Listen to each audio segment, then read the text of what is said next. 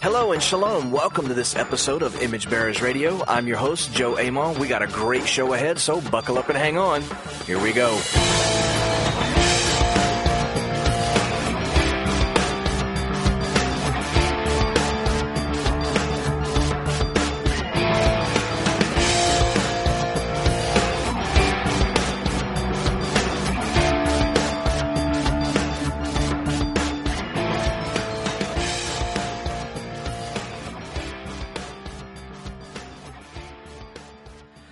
Shalom, shalom. Hey, everybody. Welcome back to another episode of Image Bearers Radio. I am your host, Joe Amon, coming to you all the way from not DeRitter, Louisiana, not Southwest Louisiana this week.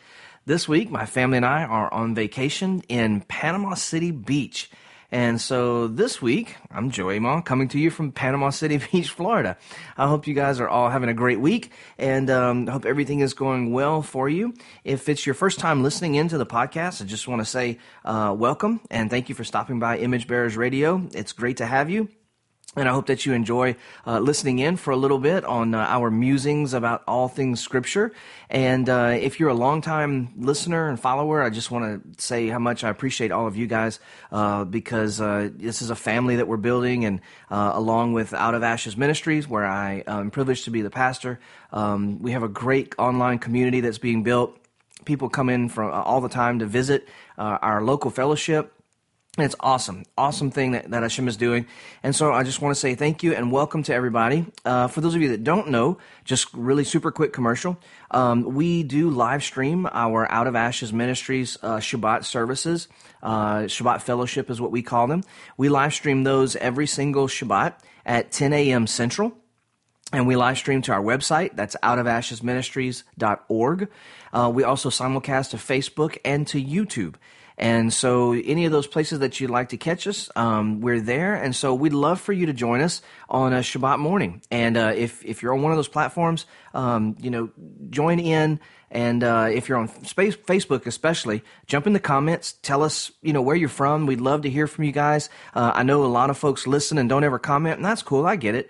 But, we love hearing where you guys are from. We have people from all over the world, literally, that listen, and it's just amazing. For those of you that don't know, the town where we our ministry is has about 10,000 people, 11,000 people. So a small town, and yet Hashem has allowed us to open doors for us to reach, across the world, and that's amazing to me. It blows my mind when I think about it. And you are all a part of that, and you guys all make that worthwhile. And so I just want to say thank you and welcome. This week we are continuing in our kind of Parsha. The last few weeks we've been in the Parsha. And tracking through some things that are really important to me and really interesting to me. And this week we're going to be in this week's actually another double portion this week. And so this week we're going to be in Behar, Behikotai, and we're going to talk about exile and what exile means to the nation of Israel, why it's so important that they came back to the land, and talk about how kind of the Bible thinks about exile a little bit. But before we jump into this week's episode, let's go to the Father in prayer. Avinu Malkinu, our Father and our King, creator of the universe, we are so thankful that you allow us to partake in your word, to partake in your spirit, and Father, to partake in your plan for humanity. Thank you for making us partners, for making us children. We bless you today through Yeshua our Messiah.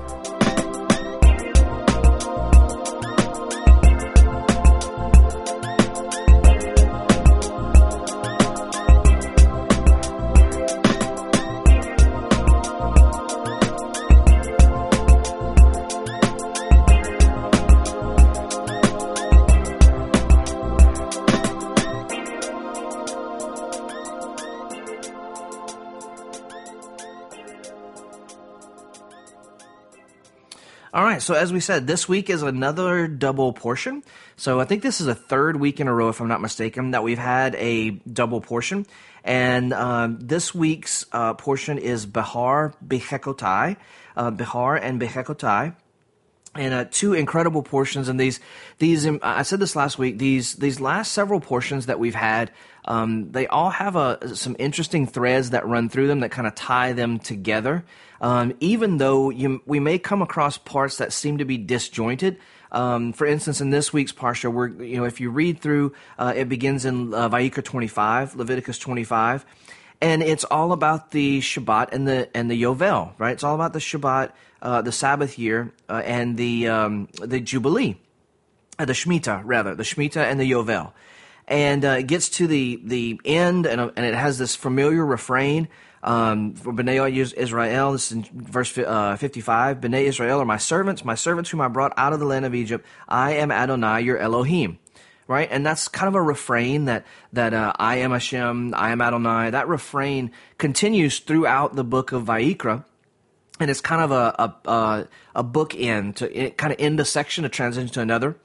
And then at the beginning of chapter 26, it has this couple verses about idols, right? And it's kind of odd. And these are sections that are put in together, and it just seems out of place. And one of the main things to remember about the Torah as a whole is that while some parts are narrative, they're telling the story and they're walking you through the narrative of Israel's history, they are not chronological. And so you have Numbers has a couple of chapters like this where I think it's chapter like 19 actually in chronology comes before chapter 11, I believe it is. I don't have those exactly right. But Numbers has it, Genesis surely has it, Leviticus has it, where things are not chronological. So if we try to read them chronologically, it doesn't really work. It's almost similar to how we try to harmonize the Gospels. And as we get into the Gospels in a few weeks, probably with Kyle doing some work with us there and joining the discussion. As we get into the Gospels, we're going to talk about how we believe, and I personally very strongly believe, that it's actually a negative to try to harmonize the Gospels. And because each Gospel writer kind of has an agenda for what he wants to say and how he wants to frame Yeshua's life and then his death, burial, and resurrection, and ascension for sure. And so the Torah seems to operate somewhat like that, that there are narrative sections, there are historical sections, there's poetry, there's all the different types of writing, and yet they're not always chronological. So, but even in that sense, or in that case, there is a thread, of course, that runs several threads, but one that we've kind of been tracking that runs through these parshiot. And so a couple of weeks ago, we talked about Akre and Kedoshim. That was last week. And this week, we want to jump in. And I want to talk this week about exile. So like I said, Leviticus 25 is all about the Shemitah and the Yovel. And it's very interesting. My temple teacher, Joseph Good, talks about this commandment to be holy, right? Back in Shemot, in Exodus, God wants a holy people. Through Vayikra, the Parsha, Kedoshim, right, is all about holy ones, about how, that God wants us to be holy because he is holy. And so we tend to, in Christianity or in denominationalism, we tend to have this thing about holiness, and especially about being a holy person and about following holy people.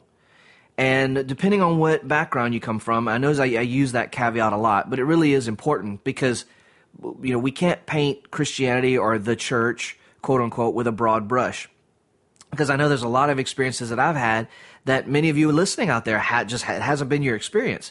I know it when I teach, many times on Shabbat when I teach, people come up and say, well, like, man, I didn't grow up like that at all, but they may have even grown up in the same denomination, but not have had the same doctrinal or theological experiences or teachings that I've had. So I use that caveat for good reason. But certain denominations, certain circles, certain veins, it's very, very important to have the man of God, quote unquote, or the woman of God, that generally, it's if you start going to a church and you become a member there, you feel good about it and you join in and become a member and become part of the congregation, then that pastor becomes the man of God, quote, I'm using air quotes, you can't see me, but the quote-unquote man of God in your life.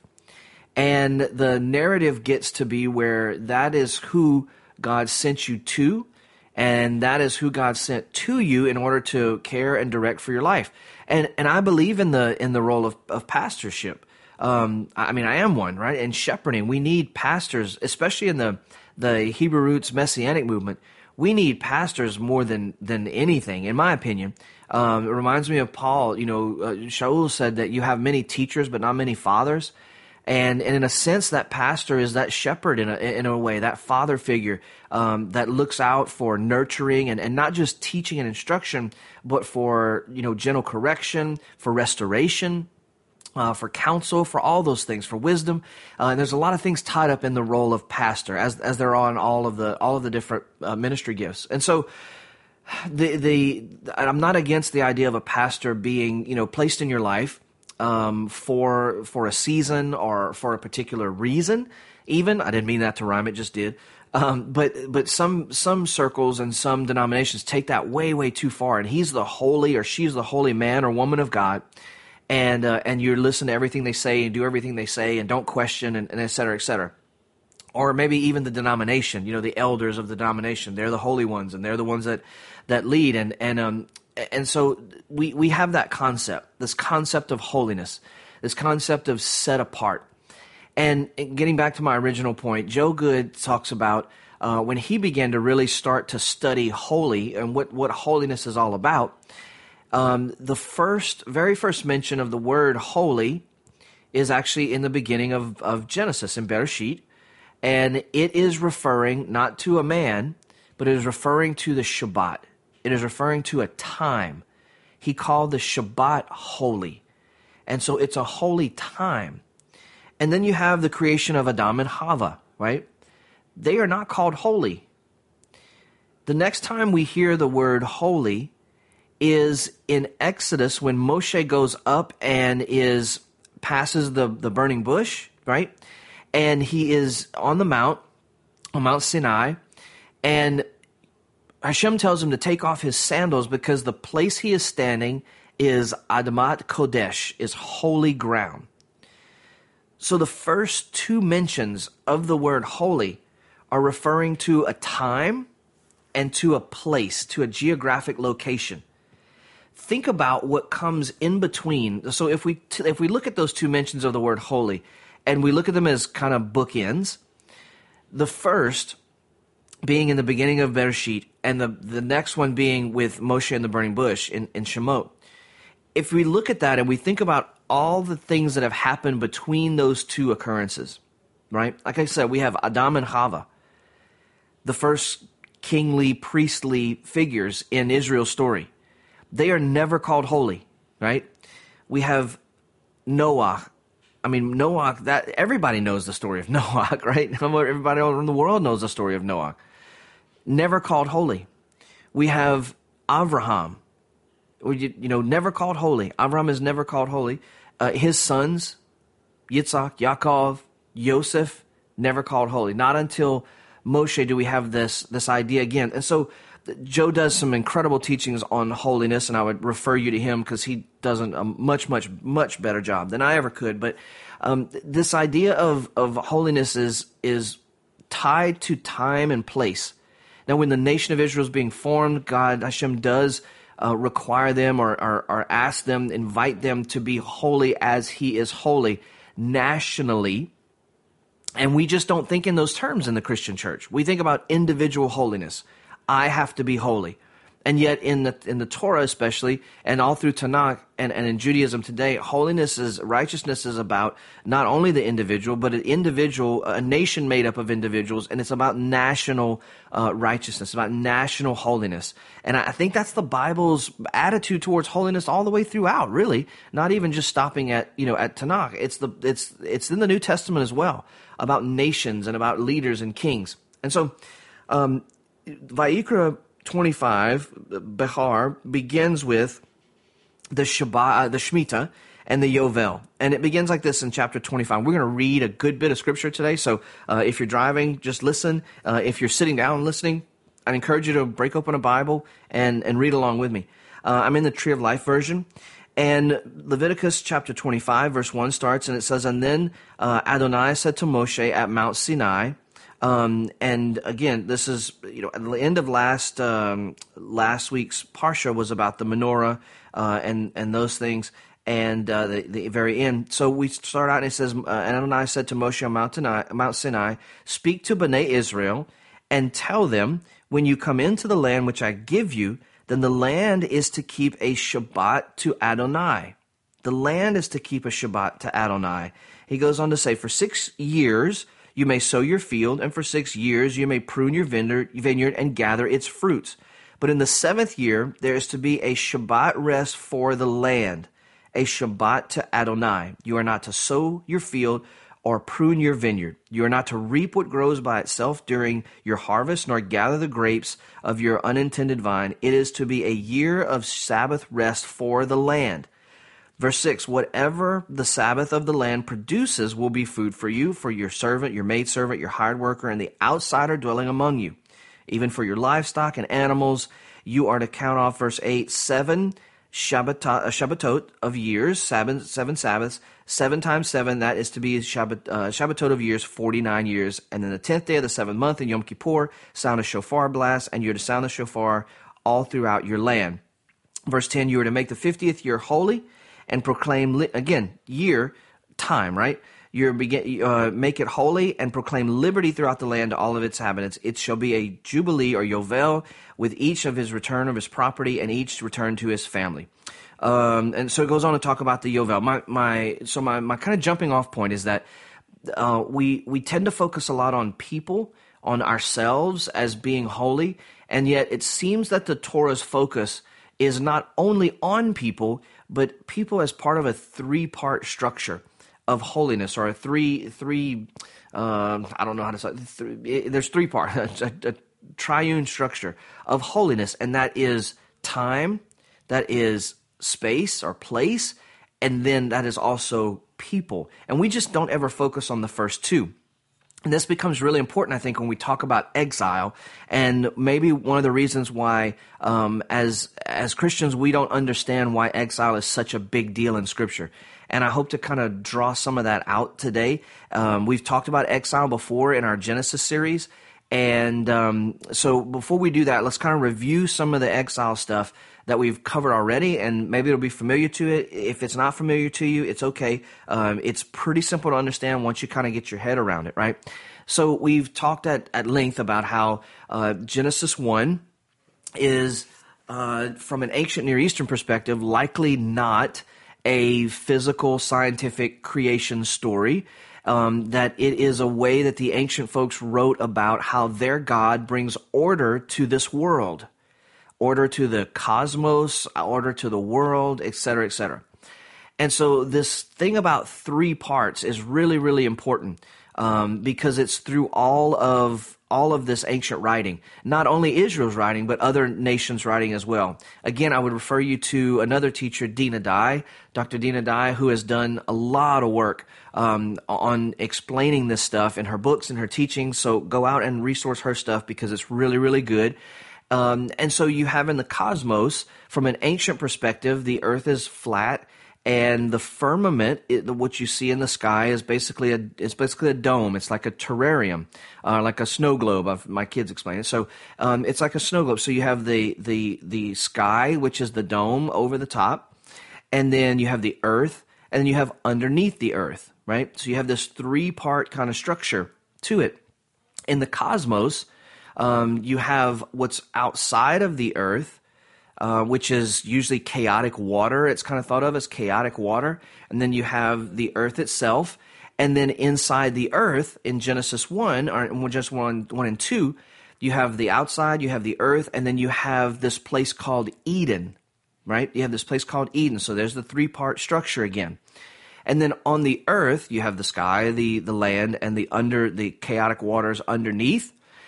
And then on the earth itself, you have Eden, or you have the land, right? Then you have Eden, and then you have a garden in Eden, That's how the beginning of Bereshit talks about it. So that kind of three-part thing again. I mean, it's all over the place. It's really super, super, super cool. So if we look at kind of fast forward then to the tabernacle, right? So Israel is camped out in the wilderness, okay? And so you have outside of the camp, let's talk about the garden real quick, and then we'll go to the tabernacle. So the Garden of Eden, or the Garden in Eden, you have Eden, which is the place, right? The general place. You have the garden in the center, but on the outside of that, what do you have? You have the garden in the center. You have Eden itself, which is a location. And then outside of that, what is it? Well, we find some hints when we go and we start to look at where the first murder happened. It was out in the wilderness, outside of Eden, where so the idea is that chaos, sacred space, is where God orders chaos and brings his order. And then outside of that is where there is no godly order, where that dominion hasn't been set forth yet. And so you have the wilderness, or the field, it's also called. Then you have Eden. Then you have the garden. Okay, now let's go to Israel in the wilderness. You have the camp of Israel, right? Which, think about that as Eden, the camp of Israel. What's outside the camp of Israel? Well, where do they send the scapegoat for Yom Kippur, right? It's to Azazel in the wilderness. So you have the wilderness outside, or the field, the desert. Then you have the camp of Israel, and then what's in the center of the camp? It's the tabernacle, right? So that three-part structure. Now let's zoom in a little bit more. And let's look at the tabernacle. You have the sanctuary, you have the inner court, and you have the Holy of Holies. See that three-part structure again. This is all over the place. And so it would make sense, and it would connect some dots maybe for some of you, that the holiness is thought about in three different ways, in three different parts. You have a time, you have a space, and you have a people. And so when we start to talk about the Shemitah and the Yovel, this becomes really, really important. It's talking about the land and the time, right? It's talking about the land and the time specifically. Not a whole lot of mention of the people, except when we get to the beginning of chapter 26, where it starts talking about idolatry, about making idolatry. And so we've spent a whole chapter talking about the time and the place, the Shemitah and the Yovel, and the land, and what it produces, and how Israel is supposed to treat it. Then we get to chapter 26, and then we begin talking about the people, the third part of kind of the holiness triad, right? And what's the first thing that Vayikra talks about when it talks about the people and its relationship to holiness and to this sacred time and this sacred place? It begins immediately talking about idolatry, which is really interesting. Why would it start talking about idolatry first off? Well, because in the book of Bereshit, in the book of Genesis, did you know that God made idols in the book of Genesis? That Hashem himself made idols and has idols to this day? It's like, wait, what? Bereshit 1 tells us that Hashem in the divine council said, "Let us make mankind in our own image, after our own likeness." And that word image is the word tselem, T-S-E-L-E-M, tselem. And that word tselem means idol. It means, so what are idols, right? Idols are statues, or they're made in the likeness of the god or whatever, and they are the interface between the people and the god. They're not the god, but they are the god it's said to, the god embodies them, but they are not the god. They're an interface. They're where the god and the people meet. Did you know that God created idols? He created me and you to be that interface where people that don't know him can meet him. How very cool is that, right? That's amazing. The New Testament is going to call us the temple. We're the temple. What is the temple and sacred space? It's the place where heaven and earth meet. So all of these things point to us as God's image, his idol, the ones that should embody who he is and show the world who he is. I mean, how heavy and how super cool and powerful is that? So as we get into the next section, we're going to start on chapter 26 of Vayikra. We're going to read a bunch of the chapter, and we're going to really start to talk about exile and why it's important.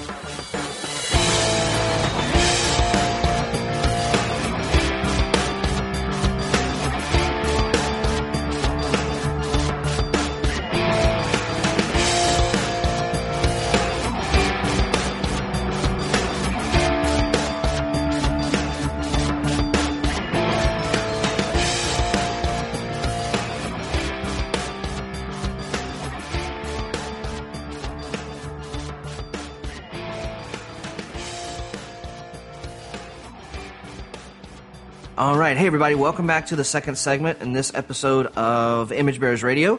I hope you are enjoying this, and I want you to just hang on because I think this is going to be really, really helpful for you. It has been super helpful for me and really helped me to think about things a little differently. So Leviticus chapter 26 is sort of like Deuteronomy chapter 28. It's the chapter of blessings and cursings. Deuteronomy 28, as Moshe, Deuteronomy is kind of the book, the call to remember, and it's Moshe's kind of, his farewell message to Israel and asking them, and God through him asking them to remember the call to partner with him. And so Leviticus 26 is picked up again in Devarim. And again, it begins with this verse on idolatry, and then verse 2 is about again the Sabbaths and having reference for his sanctuary. Again, that's time and place, right? Isn't that cool? Okay, so we get into verse 3, and it goes on to verse 13. It's just 10 verses about the blessings. And we're not going to focus so much on the blessings today, except for that when we start, he talks about walking in his statutes in verse 3, keeping his mitzvot and carrying them out. And again, that word keep is the word shamar, and to keep in our vernacular today sort of implies to do them perfectly or do them right. I don't know where we get that idea, but that's kind of the idea I always had. And yet to keep, it can also mean to guard them. So it never was for Israel about keeping them perfectly. It was about guarding them and having a heart towards them. And so he says, he gives the commandment to keep them. Verse 4 is about rains and crops and those things, and about the abundance that will come. It goes on to talk about the enemies and how God will, you'll chase them by exponentially. And verse 9, he talks about he will turn toward us, or toward Israel, and make fruitful and multiply and confirm his covenant. And in verse 11, he says, I will set my mishkan, my tabernacle, right? My mishkan among you, and my soul will not abhor you. I will walk among you, and I will be your God, and you will be my people. What does that sound like? It sounds a lot like the Garden of Eden, right? It should, because the tabernacle and later the temple are a micro-Eden. They're a recreation of Eden in order to access that Edenic ideal again. Verse 13, I am Adonai, your God, who brought you forth from the land of Egypt. Again, kind of that's that refrain that we talked about. Now, verse 14 turns to the subheading in the Tree of Life. It says it well, I think. Faithlessness ensures misery. That's the kind of the subheading before verse 14. Faithlessness ensures misery. Or instead of faithfulness or faithlessness, we could talk about loyalty and disloyalty. Disloyalty ensures misery. And I want to read through this because it's really important. Now, Israel has a covenant with Hashem, right? In our vernacular, again, we could say they're saved, right? Now, think about all the ways we think about our salvation. I grew up Southern Baptist, so like eternal security is a big deal, eternal salvation. And, that no one, if you truly are born again, no one, you can never lose that. Et cetera, et cetera. Again, I know, depending on the background you come from, there can be a lot of different opinions on that. I'm just telling you my experience. But if we think about this as they're in covenant, right? They're saved, they're redeemed, and so we're talking about them being disloyal and what the results of that are. And I think it's really important. So we're going to read pretty much, and we're going to read a big section up to verse 39 and then a couple of verses after that. So let's start in verse 14. And I want to make a couple points along the way. So we start in verse 14. He says, but if you will not listen to me, nor carry out all these mitzvot, and if you reject my statutes, and if your soul abhors my ordinances, so that you do not keep or guard all of my mitzvot, but instead break my covenant. Now let's talk about those couple of verses, because those are important. It is about doing the commandments, and it is about doing them correctly, and it is about doing them mostly with the correct intent, kavanah, the way your heart is turned. That is all extremely important. I don't want you to hear me say that's not important. It is extremely important. But look at verse 15, and he talks about your soul abhorring his ordinances, right? It's about your heart's approach to the Torah itself, to the instructions of Hashem themselves. So it is about keeping them and doing them in the right ways with the right intent. But in my opinion, it's always been more about intent. It's always been more about intent. He goes on to say in verse 16, so if you don't do these things, and your heart turns away basically from his instructions. Verse 16, then I will do the following to you in return. I will appoint terror over you, wasting disease and fever that will dim the eyes and cause the soul to pine away. You will sow your seed in vain because your enemies will eat it. That sounds pretty dire, right? That sounds pretty rough. These are some of the beginning circumstances that Israel's going to face. And what we're going to see, I believe, is we're going to see a ramp up in the curses. We're going to see a ramp up in the consequences for disobedience. Verse 17 says, I will set my face against you. Remember what we saw in the blessings? He will turn towards. Here it says he will set his face against us, and you will be routed before your enemies. Again, we were going to rout out our enemies in the blessings part. Now our enemies are going to rout us out. Those who hate you will rule over you, and you will flee when no one pursues you. This is paranoia, right? It's being paranoid, thinking that somebody's after you and they're really not. So it's also interesting that the curses of Israel always have to do with outside nations. They are heavenly events, but they're also in conjunction with how the nations will respond to Israel. That's really important.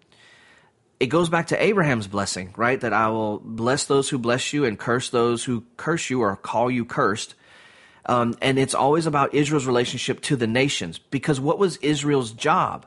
Israel's job was to be a nation of priests, a holy people, so that God could work through them, in them and through them for our benefit, for the nation, the benefit of the nation, the people of the nations, right?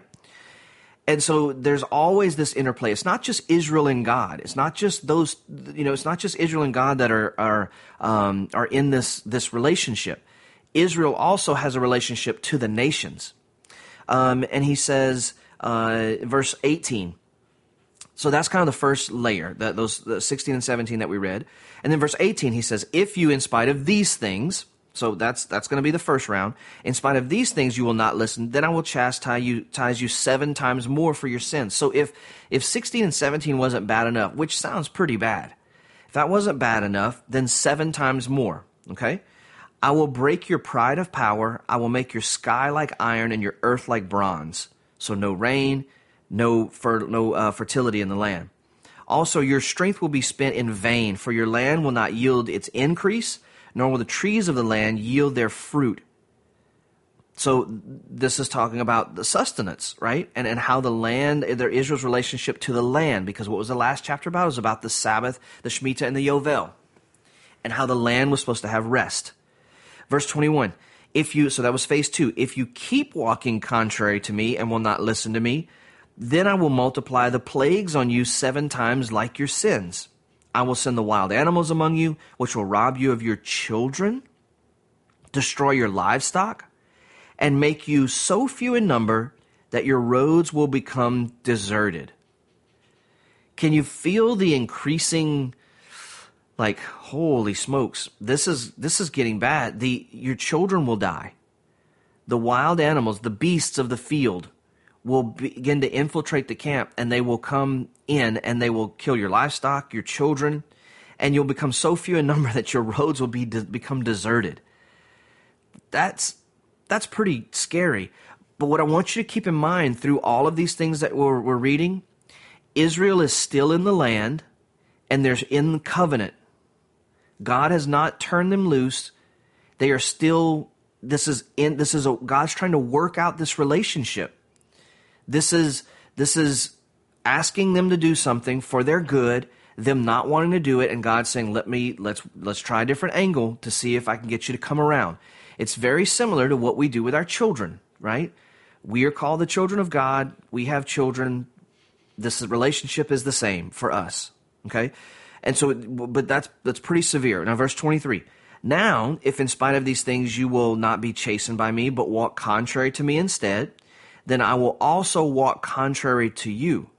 Then I will strike you. I myself, so this is not the nations anymore, this is Hashem himself, 7 times for your sins. I will bring a sword upon you that will execute the vengeance of the covenant, and you will be gathered together inside your cities. I will send the pestilence among you, and you will be given into the hand of the enemy. This is Hashem working through the nations to bring consequence to Israel. Verse 26, when I break your staff of bread, 10 women will bake your bread in one oven, and they will bring back your bread by weight so that you will eat but not be satisfied. So again, another increasing, but God is still trying to work with the people of Israel. He's still trying to work with us. He's still calling us saying, I gave you these good ways. I gave you these good instructions, these instructions that are life. The Torah is life. It's the tree of life, right? And we refuse to do it. Verse 27, yet in spite of this, you will not listen to me, but walk contrary to me. Then I will walk contrary to you in wrath, so I will chastise you 7 times for your sins. Listen to verse 29. You will eat the flesh of your sins, and you will eat the flesh of your daughters. Whew, that's heavy. Verse 30, I will destroy your high places and cut down your altars of incense, cast your dead bodies upon the bodies of your idols. My soul will abhor you. I will lay waste, verse 31, to your cities and devastate your sanctuaries. I will not smell your soothing aromas. Excuse me. So again, this is still, Israel's still in the land. They're still working. They're trying to work out. God's trying to work this out with them. He does not want to put them out of the land. This is the promise from Avraham Avinu, our father. This is the promise. And the last thing that Hashem wants to do is kick the kids out of the house. The last thing he wants to do is to pack their bags for them and say, you're out, go fend for yourselves. That's the last. Think about this as if you have children or you have nieces and nephews, whatever. Think about this in terms of your home. Your children live in your home. You do your very best to provide them for them and to nourish them, to teach them, to train them, to bring out the potential that you know that Hashem has put inside of them, to do the very best you can for them. Many of us say so that they can have a better life than we had, right? That's the point. We sacrifice for our children, all these things that we do. And yet we have issues, right? Children grow up and they get a mind of their own and they develop attitudes and develop, we all did it. We all did it to our parents. Why is it surprising when our kids turn around and do it to us, right? They are our children after all. And so think about this Leviticus, part of Leviticus 26 and Deuteronomy 28 in that the sense of in a house, in your house, and how you relate to your children. Your heart is not to hurt your children. Your heart is not to take away from your children. Your heart is to give them liberty and give them freedom and see them mature in the beauty of what their life can become. This is the heart of God for the people, the children of Israel, for Bnei Israel. And yet he says, I'll destroy your cities, your altars of incense. At this point, Israel is as if they are involved in idolatry, active idol worship. They've built high places, bemote, the word bemote, high places. They've set up incense altars. They've set up idols, etc., etc. And yet Hashem still has them in his land, in his hand, going, please, please come back. Please make teshuvah, right? In verse 33, as bad as everything else was, you're eating your son and daughter's flesh, that's pretty severe. And yet as bad as that was, he says that Israel still wouldn't turn. Verse 33, he says, I will scatter you among the nations, and I will draw out the sword after you, so your land will become desolate, and your cities will become a waste. Verse 34, then the land will enjoy its Shabbatot, all the days of its desolation. While you are in the land of your enemies, then the land will rest and enjoy its Sabbaths. As long as it lies desolate, it will have rest. And that rest which it did not have from your Sabbaths when you lived on it. Verse 36, as for those who remain after the exile, I will bring weakness into their hearts in the lands of their enemies, so that the sound of a driven leaf will put them to flight, and they will flee as one flees from the sword and fall, even when no one is pursuing them. So we have that like kind of paranoia again. Verse 37, they will stumble over one another as if before the sword, when no one pursues, and you will have no strength to stand before your enemies. You will perish among the nations, and the land of your enemies will devour you. Those of you who are left in the land of your enemies, after all of that, will rot away because of their iniquity, and because of the iniquities of their fathers, they will rot away with them. Whew. So a pretty heavy chapter, right? I mean, this is significantly heavy. And the point I want to make and the thing I want to talk about in exile really is to draw your attention to this increase in the severity of the circumstances. And again, we're thinking about it like a house, right? So and some of you may have had this very situation. My wife and I, Heather, we were youth pastors. I was before her and I got married for several years, but together, just her and I, were youth pastors for over 15 years. And I've been a youth pastor for almost 25 years in my ministry. And so I've seen this situation play out in home after home after home, and it's devastating and it's sad. Some of you may have had this situation where, you just can't come to terms. And eventually, as a very last resort, you have to put one of your children out. And the devastation and the heartbreak that causes is just immense. It's indescribable how much that affects a family and hurts the parents as well as the child. The child usually is not hurt in the meantime because they're in rebellion, but eventually they realize this is not. I had it so much better, right?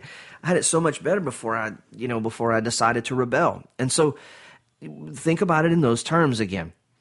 All of these the land drying up, or the skies drying up and the land not being fertile, right? And not having sustenance to be able to eat.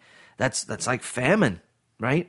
So to have famine that's all. Us in America, we've never experienced famine. We don't know. I mean, we have toilet paper shortages every once in a while, and everybody goes in this big uproar. It's like mass pandemonium because we can't get toilet paper. And not to say that some of you listening might not have ever had bouts of hunger where, you couldn't afford it or life was that bad. And yet as a nation, we've never experienced, America throws away more food than most nations consume. And so this famine is bad. And then war, right, is part of the consequences. We've never had war on our shores that we've experienced. I mean, yeah, Revolutionary War, Civil War, yes, but that we've experienced in our modern generations. We wouldn't know what to do with ourselves if war came to our shore, whether it was, among us as a nation or whether it was foreign, as this talks about, being from enemies. We wouldn't know how that affects your entire life. It affects how you work, if you work. It affects we just don't understand. I mean, maybe we've seen a little bit of that through COVID and through this, pandemic or whatever, but it's affected the entire nation. It's affected people not only from working and stuff, but it's affected mental health and et cetera, all these different, different things that it's touched. And so all those things, just read through these blessings again and think about how severe these things are. And yet they're not the most severe. That's the point I want to make. All of these circumstances, these consequences, they are severe, but they are not the most severe. What is the most severe consequence that Hashem has for his people? It's exile.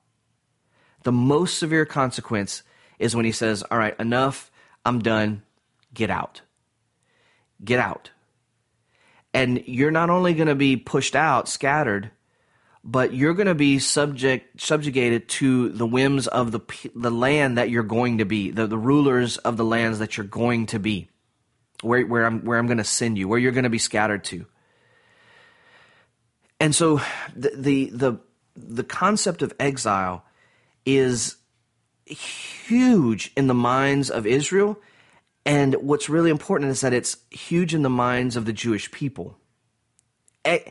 The nation of Israel, right, today is not perfect.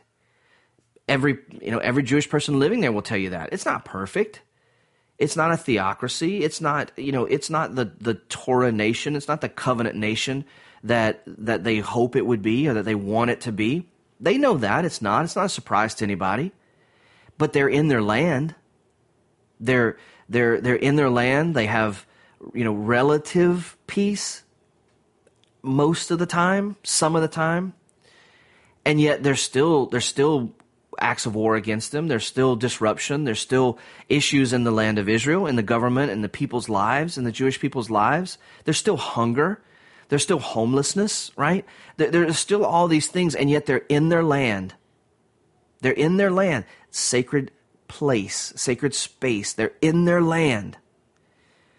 The thing that the Jewish people fear the most is another exile. And I don't know. Who's to say that this is the last time they come back to the land? I don't know. We don't know that. There could be another cycle of exile and return. We don't know. It's a promise in our generation and a miraculous one in our generation that Israel is back in the land. But is this the last time? We don't know. Exile is the thing that sits in the heart and is probably the biggest fear of the Jewish people today. This is why. Because out of all the consequences you could imagine, exile is the worst. But I don't want to leave this episode there because that's really, really severe. However, I would like you to think about exile through the rest of the Tanakh, right? Think about the Babylonian Assyrian exiles and how that radically changed and shaped the nation of Israel and by proxy the Judaism that we know today and the Jewish people that we know today. That time in Babylon was incredibly intense.